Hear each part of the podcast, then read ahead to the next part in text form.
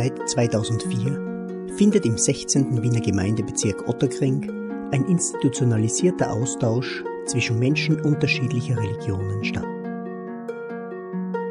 Im sogenannten Religionenforum Otterkring halten Pfarr- und Moscheegemeinden miteinander Kontakt und organisieren unterschiedliche Begegnungsveranstaltungen. Zum 15. Jahrestag dieser interreligiösen Dialogpraxis hören Sie darüber in 15 Anekdoten, die unsere Erfahrungen wiedergeben, zum Nachdenken anregen und zum Miteinander ermutigen sollen.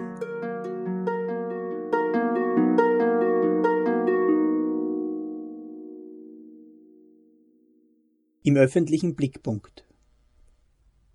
Mitunter erregen auch kleine Initiativen mediale Breitenwirkung und öffentliches Interesse. Mitten in den weltweiten Karikaturenstreit fiel eins von uns schon lange geplantes Neyflötenkonzert in einer Ottergringer Kirche. Türkisches Fernsehen hatte sich angesagt. Die Ausstrahlung eines kurzen Beitrags wurde dann vom damaligen türkischen Außenminister kommentiert.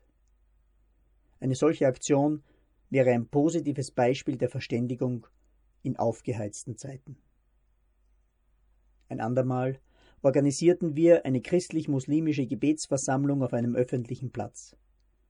Wir wollten aller Notleidenden im Nahen Osten gedenken und für Frieden beten. Ein Großaufgebot an Polizei rückte an. Ein Mann vom Staatsschutz interviewte mich.